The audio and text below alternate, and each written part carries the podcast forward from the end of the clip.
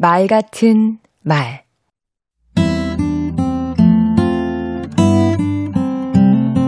안녕하십니까, 강원국입니다. 당부사항, 당부말씀, 학교 다니면서 그리고 직장에서 많이 듣던 말이죠. 당부는 윗사람이 아랫사람에게 하는 부탁입니다. 그러므로 당부라는 말 안에 본시 권위적 속성이 배어 있습니다. 그렇기 때문에 당부에 성공하려면 수평적 관계를 강조해야 합니다. 그렇지 않으면 지시나 명령이 되니까요. 당부는 호소와도 차이가 있습니다. 호소는 감정에 의존하는 측면이 강하지만 당부는 논리적이고 이성적으로 접근합니다. 하지만 경우에 따라 호소의 성격을 빌려올 필요도 있습니다.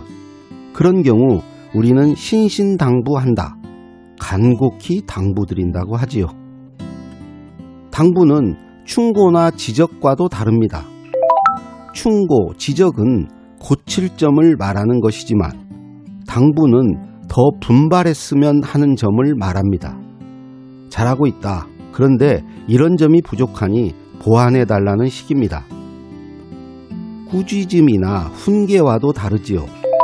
이솝우화처럼 꾸짖음과 훈계가 찬바람으로 행인의 옷을 벗기려는 시도라면 당부는 스스로 외투를 벗게 하는 따뜻한 햇볕에 가깝습니다. 그래서 당부를 잘하려면 먼저 칭찬해야 합니다.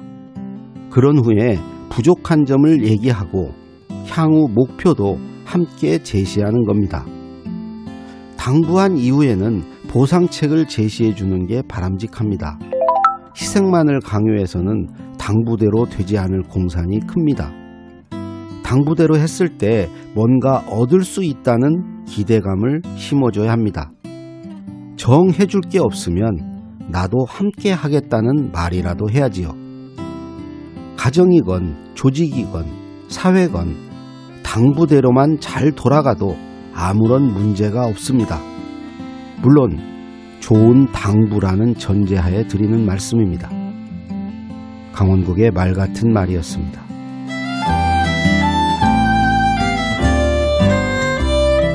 말이 수평적일수록 당부의 권위는 높아집니다. 당부의 목표는 차가워도 말은 따뜻해야 합니다.